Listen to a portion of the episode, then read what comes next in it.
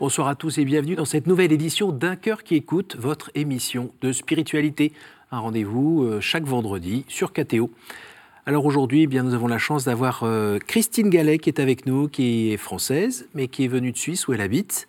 Vous venez de publier un livre aux éditions Première Partie qui s'appelle Il m'a donné un nom, une vie après la rue. Vous allez nous, raconter un petit peu votre témoignage, euh, mais juste avant, je vais vous inviter euh, à nous lire un extrait de texte de votre choix tiré de votre livre apparemment. Volontiers. Premier pas. Cette première année hors de la rue n'a pas été facile. Certes, il y avait l'accueil, l'amour de différentes personnes, mais de nombreuses batailles se déroulaient en moi. Durant ma jeunesse, j'avais été tellement en marge de tout le chemin pour être rétabli et pouvoir vivre en société était ardu. Ceux qui m'entouraient m'avaient bien fait comprendre que ce parcours de réinsertion dans la vie active passait par au moins trois étapes. M'inscrire au chômage, travailler quatre heures par jour, puis passer à huit. Ma plus grande peur va probablement te faire sourire. Elle n'était pas de retourner dans la rue, mais d'intégrer une existence normale. Ça me terrifiait. J'avais l'impression d'être piégée. Parfois, ces craintes devenaient si fortes qu'elles me paralysaient et me poussaient dans mes ultimes retranchements. Dans ces moments, je me sentais nulle, incapable d'aller de l'avant et si limitée. Aller pointer au chômage a été une de mes premières luttes. Vu de l'extérieur, cela paraît pas bien compliqué. Il s'agissait de se rendre simplement dans un bureau pour que les agents puissent signer mon attestation. D'ailleurs, je ne recevais aucune allocation, car je n'avais jamais travaillé de ma vie. Mes seuls emplois payés comptaient se résumer à la récolte des noix, des melons, des vendanges. Les premières semaines, les jours où j'avais rendez-vous au centre pour l'emploi, deux heures passaient avant que je puisse sortir de ma chambre. J'y restais cloîtrée, en pleurant, incapable de faire face et de me lancer. Toutes ces situations nouvelles, ainsi que les exigences qu'elles représentaient, ne me donnaient qu'une envie, partir en courant. La fuite m'avait protégée dans la rue, à de multiples reprises, durant aussi mes années d'enfance. C'était le moyen que j'avais trouvé pour ne pas affronter les dangers ou les difficultés. C'est pourquoi, au cours de cette première année de reconstruction, j'ai essayé le même subterfuge. J'ai tenté à plusieurs reprises de m'échapper quand le sentiment d'un trop m'envahissait. Alors aujourd'hui, on a devant nous euh, une mère de famille. Vous avez trois enfants qui ont euh, la vingtaine presque. Euh, vous êtes mariée à un pasteur. Vous êtes vous-même protestante évangélique. vous vivez en Suisse, comme on l'a dit tout à l'heure, dans le canton de Vaud. et vous avez écrit dans cette histoire votre parcours qui, qui, comme je le disais au début de l'émission, n'a pas été de, tout repos. Est-ce que vous pouvez un petit peu nous, raconter un petit peu ces, ces débuts dans cette famille avec euh, famille nombreuse, avec des parents qui travaillent tout le temps, mhm. et où vous ne trouvez pas tout à fait votre place Non. En fait, euh, je ne trouvais pas du tout ma place dans la famille. Je me sentais autre, quelqu'un de différent. J'avais l'impression que j'étais pas, que c'était pas mes parents ou pas moi. Il paraît que depuis petite, je disais toujours que j'étais adoptée parce que je me sentais tout autre. Aussi, ce qui a donné peut-être ce sentiment, c'est que je viens d'une famille de six enfants et j'ai des frères, dont un qui m'a jamais parlé, qui voulait pas de moi, qui m'a vraiment rejetée et pour lequel je suis invisible. Et puis, comme mes parents travaillaient toujours, euh, j'ai vécu des choses enfants très difficiles à l'école ou, ou, dans la rue, parce qu'on allait beaucoup jouer dans la rue avec la bande de copains. C'est là que je me sentais le mieux. Et, euh, et en fait, il n'y avait pas d'adultes qui nous accompagnaient. Donc, dès petite, j'ai été suivie par des hommes ou des choses. J'ai vécu des choses et puis on ne se parlait pas dans la famille, on n'avait pas de relation, on ne dialoguait pas, on n'avait aucune discussion en fait. Même ce frère qui m'a ignoré euh, ne me parlait pas, ne voulait même pas entendre mon nom. Donc euh, je me suis retrouvée dans cette famille et euh, c'était vraiment très très difficile. Et il y avait un tel rejet sur ma vie, il y avait un interdit, je dis que c'est un interdit, c'est comme si j'avais pas le droit d'exister en fait. Vous n'avez toujours pas d'explication? Non, si j'ai travaillé, mais il y a des explications, on ne peut pas tout expliquer comme ça au public, mais il y a eu des raisons sûrement, sur ma famille, sur mes parents, il y a toujours des raisons en fait. Et qui vous ont pacifié? Oui, ça m'a aidé à construire, à comprendre. On a besoin de comprendre pourquoi les choses. Et ça nous aide à le placer dans notre histoire. Parce que quand vous le racontez, euh, on a l'impression que tout d'un coup, vous vous retrouvez, euh, vous êtes un mouton noir. Oui. et, et rejeté, donc vous n'êtes pas bien chez vous. Et comme dans cette période où vos parents travaillent dans le café en dessous avec des horaires énormes et donc ne vous voient pas, votre mère pas l'air de vous porter beaucoup attention. Les frères et sœurs vous rejettent. Donc c'est où votre place? Et c'est là où tranquillement vous allez gentiment trouver dehors en fait et dans la rue. Oui, parce qu'en fait pour moi la rue, en fait c'était le seul lieu où je me sentais exister. Hmm. Euh, déjà enfant, en bande, et puis après, bah, c'était le seul choix que j'avais. À, tel point qu'à 16 ans, vous, vous faites la malle Alors, euh, j'ai commencé à faire des fugues, oui. Je suis partie de la maison, j'ai fait plusieurs fugues. Je revenais parce que j'espérais toujours faire partie de la famille, j'espérais toujours qu'on m'accueille. Ah, mais là, vous le racontez page après page, jamais en fait. Ouais. Jamais. Et euh, donc, la rue est devenue mon lieu, mais mon lieu de désespoir aussi, en fait. Parce que je me suis retrouvée seule. Et je me suis retrouvée seule. Des fois, j'étais avec des gens, des fois, j'étais seule. Et. Euh, ouais, J'attendais dans la rue, je dormais dans les entrées de maison, dans les gares, ou des fois dans un squat. Ou... Vraiment, c'était très difficile. pour se nourrir, il y avait la fauche? Ouais, ouais la fauche, ouais, exactement. Mhm. Euh, oui, c'est le seul moyen. Voilà. Puis après, il y a les paradis artificiels aussi qui, se présentent à vous. Vous vouliez pas y toucher, vous expliquez que pendant très longtemps, ce euh, c'était pas pour vous. Et puis les circonstances font que vous allez toucher un en peu. En fait, euh, on n'a pas le choix. Je veux dire, ça fait partie du milieu. Ça fait partie du milieu pour pouvoir tenir pour pouvoir fuir, en fait. Ça fait partie de la fuite que j'ai dit mmh. avant dans mon texte que j'ai lu. Euh, ben, pour pouvoir fuir, ben, il y a plusieurs manières. Partir dans la rue, mais aussi la drogue. Donc je suis arrivée dans la drogue, dans les amphétamines, dans les joints fumés, enfin bref, l'alcool mélangé, tout ça. Ce qui est, ce qui est déroutant euh, pour moi, euh, en lisant votre livre que j'ai dévoré d'un coup, c'est le côté... c'est pas très solidaire, hein, toujours dans la rue. Il y a beaucoup de violence et le groupe de squatteurs avec qui vous vous trouvez, euh, ils sont quand même vraiment, eux aussi, mauvais, méchants. Puis là, apparemment, euh, ils partent dans des histoires de, de pacte avec le diable, euh, où on est au service du, du, mal, en fait, là-dedans. En fait, je me suis retrouvée vite, en fait, dans un enfer. Mmh parce qu'il y avait la violence qui venait, parce que justement il y a ces pactes avec Satan, parce qu'on ne parlait plus que de lui, mhm. parce que sous État on ne dessinait que lui, sur les murs, n'importe où, puisqu'on vivait dans un squat. Et euh, c'était d'une violence en fait, c'est devenu une violence. Mhm. Je pense qu'au fond d'eux, ils n'étaient pas si mauvais que ça, mais la, drogue, tout ce monde change la personnalité. Et ils sont devenus vraiment très violents envers moi, envers mes autres amis aussi. Et tout. Vous avez été attiré par la mort à un moment quand même? Ah oui, clairement, clairement. La vraie fuite là? Oui, j'ai été vraiment clairement attirée par la mort. Euh, une fois, j'ai entendu une chanson de Léo Ferré et c'était comme s'il il parlait de la mort. Et c'était quelque chose qui m'a vraiment imprégné. Mais en fait, parce que j'étais dans la mort, en fait. Parce que quand on va dans la drogue et la destruction et la rue, c'est la mort, en fait. Parce qu'on n'existe plus. Mais en fait, c'est depuis l'enfance, on n'existe plus, des fois. Donc euh, c'est qu'une manière de formuler ou d'exprimer par la drogue et la rue, mais en fait c'est parce qu'on n'existe pas. Donc euh, j'étais morte. Euh, je... Vous mangez plus Oui, je mangeais plus à cause des amphétamines et parce que ça conduit à, un terrain très glissant, mhm. sous état tout le temps. Donc on mange plus, on dort plus. J'entendais des voix, je grinçais des dents, j'avais des tocs en fait qui se manifestaient à cause de l'effet de la drogue. Oui. Ouais. Et c'est pas, vous n'aviez pas des amis ou de la famille susceptibles de vous donner un coup de main? En fait, le choc le plus grand, c'est qu'une fois, j'ai essayé de retourner dans ma famille et j'avais que mon chien à qui je pouvais parler. Mmh. Et ce jour-là, il m'a, je suis allée, on ne me parlait pas dans la famille et ce chien m'a mordu. Et là, je suis repartie dans la rue. Et ça a été la descente, là, très rapide. Mmh. Parce que j'avais plus personne. Des fois, j'étais dans la rue, je me tapais les têtes contre les murs. Il n'y avait plus personne pour moi. Et c'était. Euh, vous racontez aussi que, que, dans la famille, euh, c'était le, repas devant la télé. Et donc, ah oui. oui, la télé était toujours allumée du matin au soir. mais il n'y avait pas cette rencontre, ce dialogue, cette, euh, cette relation. Il n'y avait pas de relation. Et pas avec les parents non plus. Aucune relation. Mm, mm. Aucune relation.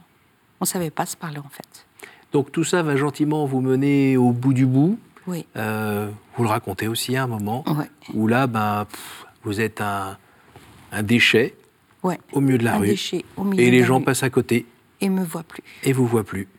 Et là, qu'est-ce qui se passe? Il y a un petit groupe qui est pas très loin? En fait, j'attendais partir dans la rue la mort parce que je savais que c'était la fin pour moi ce jour-là. Vous aviez quel âge là? 18 ans. Hmm. Ça paraît terrible, mais hmm. à cause de tout ce parcours, j'étais au bout de moi. Mhm. Et là, il y a des gens qui marchaient dans la rue, qui pleuvent, qui neige, qui vont, ils allaient parler de Dieu dans la rue. Mhm. Et ils m'ont vu et ils ont pensé que c'était trop tard. Mais ils sont repartis et c'était comme si Dieu leur disait retournez vers cette personne. Il y a quand même cette première partie où il vous laisse hein, aussi. Oui, il me laisse aussi. Mhm. Et puis c'est comme si Dieu leur disait mais allez vers cette personne. Et puis ils sont revenus vers moi et je me rappelle pas grand-chose. J'étais sous état, j'étais tellement détruite. Mais ils m'ont posé la première question, c'est si j'étais un garçon ou une fille, tellement pour dire combien j'étais euh, physiquement détruite, quoi. Et, euh, et ce qu'ils ont fait, c'est ce qui m'a sauvée en fait. Ils m'ont pris par le bras et ils m'ont amené. Ils faisaient des réunions où il y avait des chants ou des témoignages de vie et chrétiens. Et ils m'ont pris, ils m'ont amené à cette réunion. Et c'est ça qui m'a sauvée parce que j'ai fait pleurer. Mais là, c'était quelque chose se passait. Quelque chose se passait. Comme je connaissais Satan, l'enfer et tout, c'était facile pour moi de croire en Dieu. Et puis j'avais plus rien en fait. Mmh. Quand on n'a plus rien, je pense que c'est là qu'arrive quelque chose parce qu'on est prêt à recevoir en fait. Ça devrait arriver avant, mais des fois il faut arriver au bout de soi-même. Est-ce qu'on peut dire que dans ce livre, vous nous appelez à faire attention justement à, ces gens qu'on croise et auxquels euh, on ne fait pas attention? En fait, c'est mon cœur, parce que j'ai tellement souffert de cette non-existence et d'être invisible, voilà. invisible. Donc mon cœur et le cœur de Dieu, c'est qu'on voit les gens. Donc c'est ce que j'encourage dans mon livre. J'ai écrit deux lettres aux lecteurs juste pour ces gens, pour ceux qui sont pas du milieu de la rue ou qui sont qui osent aller vers. Il n'y a pas besoin de tout porter. On ne peut pas sauver une vie. C'est que Dieu qui peut sauver une vie. Mais de voir une personne, de lui parler, de la regarder, de faire juste ce qu'il y a à faire. Alors parfois on n'ose pas rentrer dans cette relation parce que soit on veut pas déranger, si on veut pas gêner la personne qui se voit en train d'être vue dans une situation où peut-être qu'elle n'a pas envie d'être vue.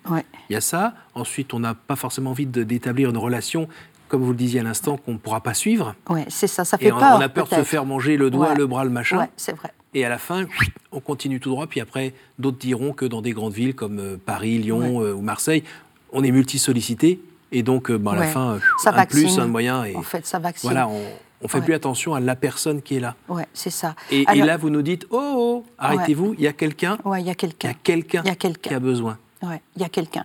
Et dans mon livre, d'ailleurs, je le raconte bien parce que j'avais un rêve.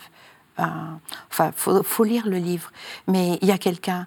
Alors, il faut, je pense, se laisser toucher dans le cœur et puis savoir voir peut-être le temps est pour une personne et peut-être pas celle-là pour l'instant, mais c'est cette personne. Et ce que vous pouvez faire, ben, c'est le maintenant, c'est dans le temps. Arrêtez-vous, aller vers parler, juste le faire exister. Ma fille, elle est au Canada ces temps et elle a été dans la rue exprès, touchée pour rencontrer des gens de la rue. Elle m'a trop touchée et elle a vu un homme sur son carton et elle m'a fait pleurer parce qu'elle a demandé à cet homme Est-ce que tu es d'accord que tu m'invites sur ton carton chez toi? Elle l'a considéré comme une personne existante qui avait un lieu, même si c'est un carton. Il existe, il a un lieu.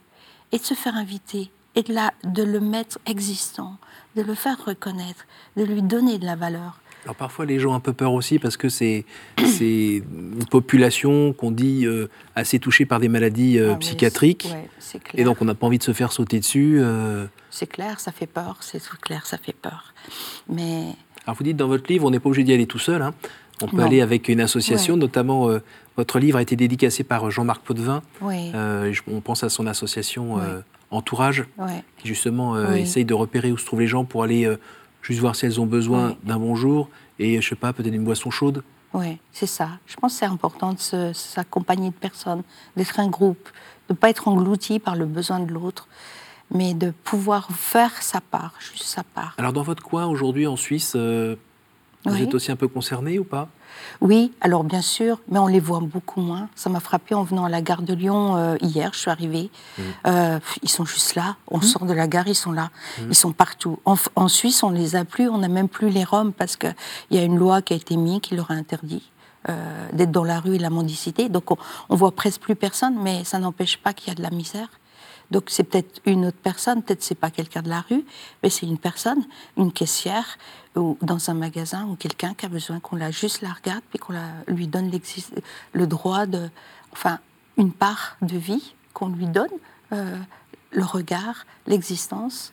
ouais, comme Dieu le fait pour chacun de nous. Donc, vous passez euh, la majorité de votre temps à faire attention à l'autre? Ah oui, je suis très sensible à ça. tout le temps?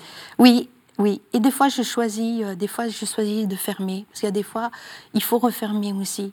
Parce qu'on ne peut pas être toujours ouvert aux autres et se perdre. On ne doit pas se perdre. On doit, nous, exister. Et à partir de là, aller vers l'autre. Donc il y a des fois où je me referme, je suis des périodes peut-être plus fragiles, je me referme. Il y a des périodes où je peux m'ouvrir. C'est des périodes, il y a des temps. Alors vous racontez dans votre livre qu'il n'y a pas eu non plus un coup de baguette magique, mais que la Providence est quand même venue vous donner un coup de main régulièrement. Le Saint-Esprit vu vous soigner même de, vos blessures, parce que bon, ces deux années euh, à consommer des choses euh, pas tout à fait réglementaires pouvaient légèrement brûler vos connexions neuroneuronales. et vous, imprimez, vous aviez du mal à imprimer les choses, à comprendre ce qui était dit, à suivre une conversation.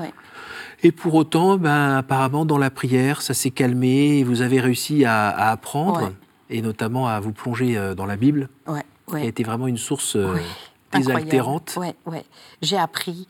Euh, j'ai appris en fait à me confier à Dieu pour tout parce que j'avais rien. Je pense que quand on a beaucoup de choses, des fois, on ne va pas vers Dieu. Mais moi, j'ai appris à devoir dépendre de Dieu pour tout, même lire la Bible, retrouver la mémoire. Je priais, je demandais à Dieu, redonne-moi la mémoire. Des fois, des gens, ils priaient pour moi, ils me posaient les mains derrière mon cerveau et je sentais que ça se remettait à vivre. J'étais reconnectée. Euh, pour plein de choses comme ça, j'ai dû apprendre, j'ai vécu la dépendance de Dieu et c'est le plus beau des cadeaux. Parce que si je peux tout perdre, j'ai beaucoup pleuré dans ma vie, j'ai perdu beaucoup de choses, mais ce que j'ai trouvé comme trésor, c'est quelque chose que je veux garder. Et ça, personne ne me le prendra. C'est le plus précieux. Donc, des fois, la perte nous permet de pouvoir recevoir. C'est comme un verre qui se vide. Eh ben, quand on, accepte, on reconnaît que notre verre est vide, bon, on peut demander à Dieu de le remplir. Et il le remplit vraiment, il aime faire ça. Il aime qu'on s'adresse à lui, qu'on fasse ça, qu'on s'adresse. Alors vous racontez avec, euh, avec pudeur en fait ces années très très difficiles, sans rentrer dans le détail. Euh, Merci. Et, et, on se dit quand même à un moment, euh, bon, une fois que elle s'en est sortie grâce à Dieu, qu'elle a pu reconstruire sa vie, est-ce que finalement elle a réussi à se, se rapapilloter avec ses frères et sœurs, ou à pardonner à ses frères et sœurs, à, à, retrouver un contact avec sa mère, avec son père et à avoir une relation avec eux Et on dirait pas tout à fait j'ai fait beaucoup. J'ai beaucoup fait. Une fois que j'étais transformée, que je suis devenue chrétienne, en fait, mm. euh, que j'étais, j'ai fait beaucoup de chemin pour les rencontrer, jusqu'à briser mon cœur, mais ça n'a jamais marché. Parce que le rejet est tellement fort que il pouvait pas en fait me recevoir. Alors le papa était quand même venu vous voir. Euh, oui, à Saint-Étienne quand après euh, qu'on m'a ramassé dans la rue, ben, il est venu jusqu'à l'hôpital psychiatrique. Il m'a pas trouvé, mais après il est revenu me mhm. voir. Il m'a acheté ma première paire de chaussures, mais il est reparti rapidement. Et, c'était peut-être que c'était déjà ce qu'il pouvait, faire lui, ce qu'il pouvait faire. Oui. Et puis alors ma famille, je n'ai plus de lien avec eux. Il n'y a plus rien. Il n'y a plus rien maintenant, il n'y a plus rien. Mais je, avant Vos que maman. sont morts tous les deux? Euh, Ils sont morts tous les deux et justement avant que ma maman meure, j'ai pu aller à son chevet et j'ai pu l'aimer du fond du cœur. Parce que moi j'ai pardonné à tous. J'ai vraiment pardonné parce que je crois qu'ils ne se rendent pas compte de ce qu'ils ont fait. C'est une perte pour eux. Je pense qu'ils perdent quelque chose parce que j'ai tellement à donner. Et mais voilà. Mais moi j'ai pardonné. Mais j'ai retrouvé ma maman. Euh, juste avant sa mort. Et je crois qu'elle m'a reçu avant sa mort. Elle a, elle a reçu sa fille, Christine. Hmm. Dites-nous comment on pardonne Comment on pardonne, en fait? Parce que on est d'accord que la, violence la plus forte, là, c'est l'indifférence. C'est la pire des choses. C'est-à-dire, vous êtes transparent, vous n'existez pas pour personne. C'est la pire des choses. Comment on pardonne cet enfer euh, qu'ils vous ont créé alors c'est votre propre famille? Ouais. Comment on pardonne? Je pense que comment on pardonne? Je ne saurais pas trop de vous dire. C'est juste un pas de foi. Je pense que c'est un pas de foi de choisir de pardonner. Parce que c'est pour. Ça paraît un peu bizarre, mais c'est égoïste de pardonner. Mais c'est pour soi, pour être libre. Donc euh, après, on n'est pas responsable. Ouais, en fait. On n'est pas responsable du choix des gens. Mhm. On pense. Je pense que j'ai accueilli et accepté que j'aurais peut-être pas ma famille ou mes frères et sœurs qui mm. viendront un jour vers moi. Mais je leur ai pardonné parce que moi, je dois vivre et je dois aller de l'avant et je dois aimer. Et pour pouvoir aimer, il faut pardonner. Il faut qu'il n'y ait aucune amertume en et la plaie est encore là quand même? Ah, j'ai des fois des larmes parce que quand je vois des émissions télé, télé-réalité, puis que je vois des frères et sœurs ou des parents qui aiment, je me dis mais j'ai jamais connu ça, hmm. j'ai jamais connu ça. J'ai dû apprendre à être aimée parce que j'étais sauvage. J'ai jamais connu ça, le lien. J'aurais rêvé d'avoir une sœur faire le shopping. J'aurais aimé vivre des choses. Mais voilà, c'est ce n'est pas. Vous le voyez chez vos enfants? Mais je peux le donner à mes enfants. J'ai appris à donner. Hmm. J'ai appris à donner ce que j'ai pas reçu je me suis, j'ai appris à donner ce que j'ai perçu. Et puis j'ai appris à ne pas attendre en fait. Parce que quand on attend tellement sur quelque chose, ça fausse mm. et on ne peut pas recevoir mm. peut-être quelque chose qui est, qui est inattendu, qui est là. Puis nous, on, a, on, fixe nos regards là. Puis en fait, ben il y a quelque chose là, puis on ne le voit pas parce qu'on attend tellement, tellement de cette personne. Je crois qu'il faut détourner les yeux de, de l'attente de, peut-être de nos manques. Accueillir ce qui va venir. Et accueillir en fait ce qui va venir. Donc j'ai appris à ne rien attendre en fait. Alors vous dites que vous donnez euh, depuis le début de l'émission. Euh, euh, on a fait un peu du teasing parce que on voit derrière vous des toiles les unes après les ah autres et vous donnez beaucoup dans la peinture depuis quelques années. Oui, ça fait cinq ans. J'avais jamais peint de ma vie, mais quand je vivais dans la rue, je volais tous les livres de Van Gogh et je rêvais d'être une artiste.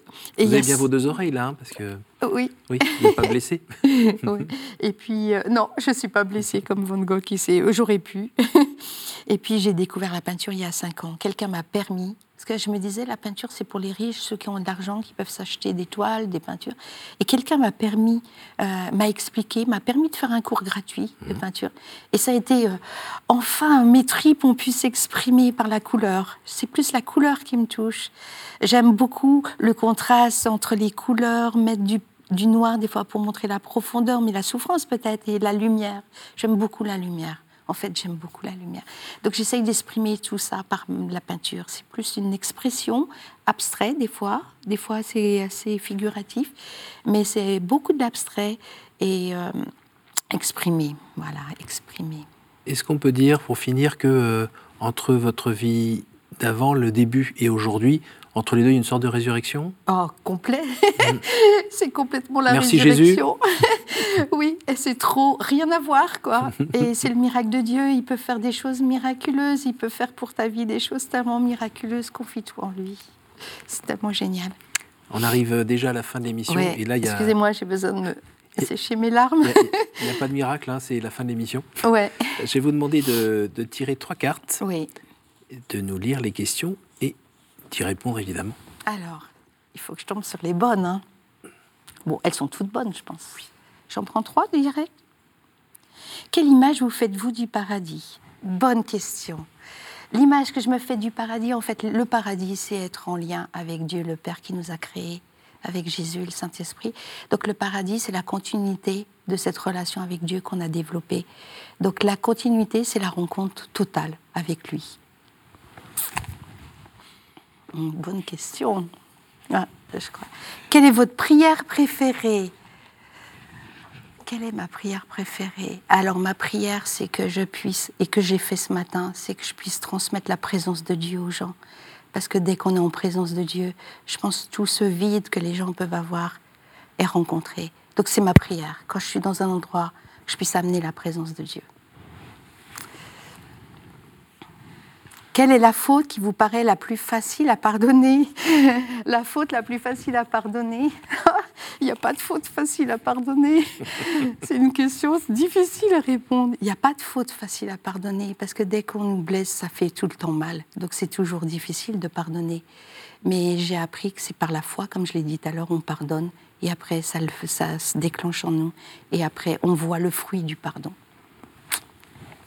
Merci beaucoup Christine. Merci d'avoir fait tous ces kilomètres pour venir nous, nous partager cela. Puis j'invite évidemment les téléspectateurs à, dévorer ce livre. Il m'a donné un nom, Une vie après la rue aux éditions Première Partie. Euh, merci beaucoup et bon retour en Suisse. Merci à vous tous pour votre fidélité. Évidemment, euh, vous pouvez retrouver ce programme sur notre site www.ktotv.com et je vous donne rendez-vous la semaine prochaine.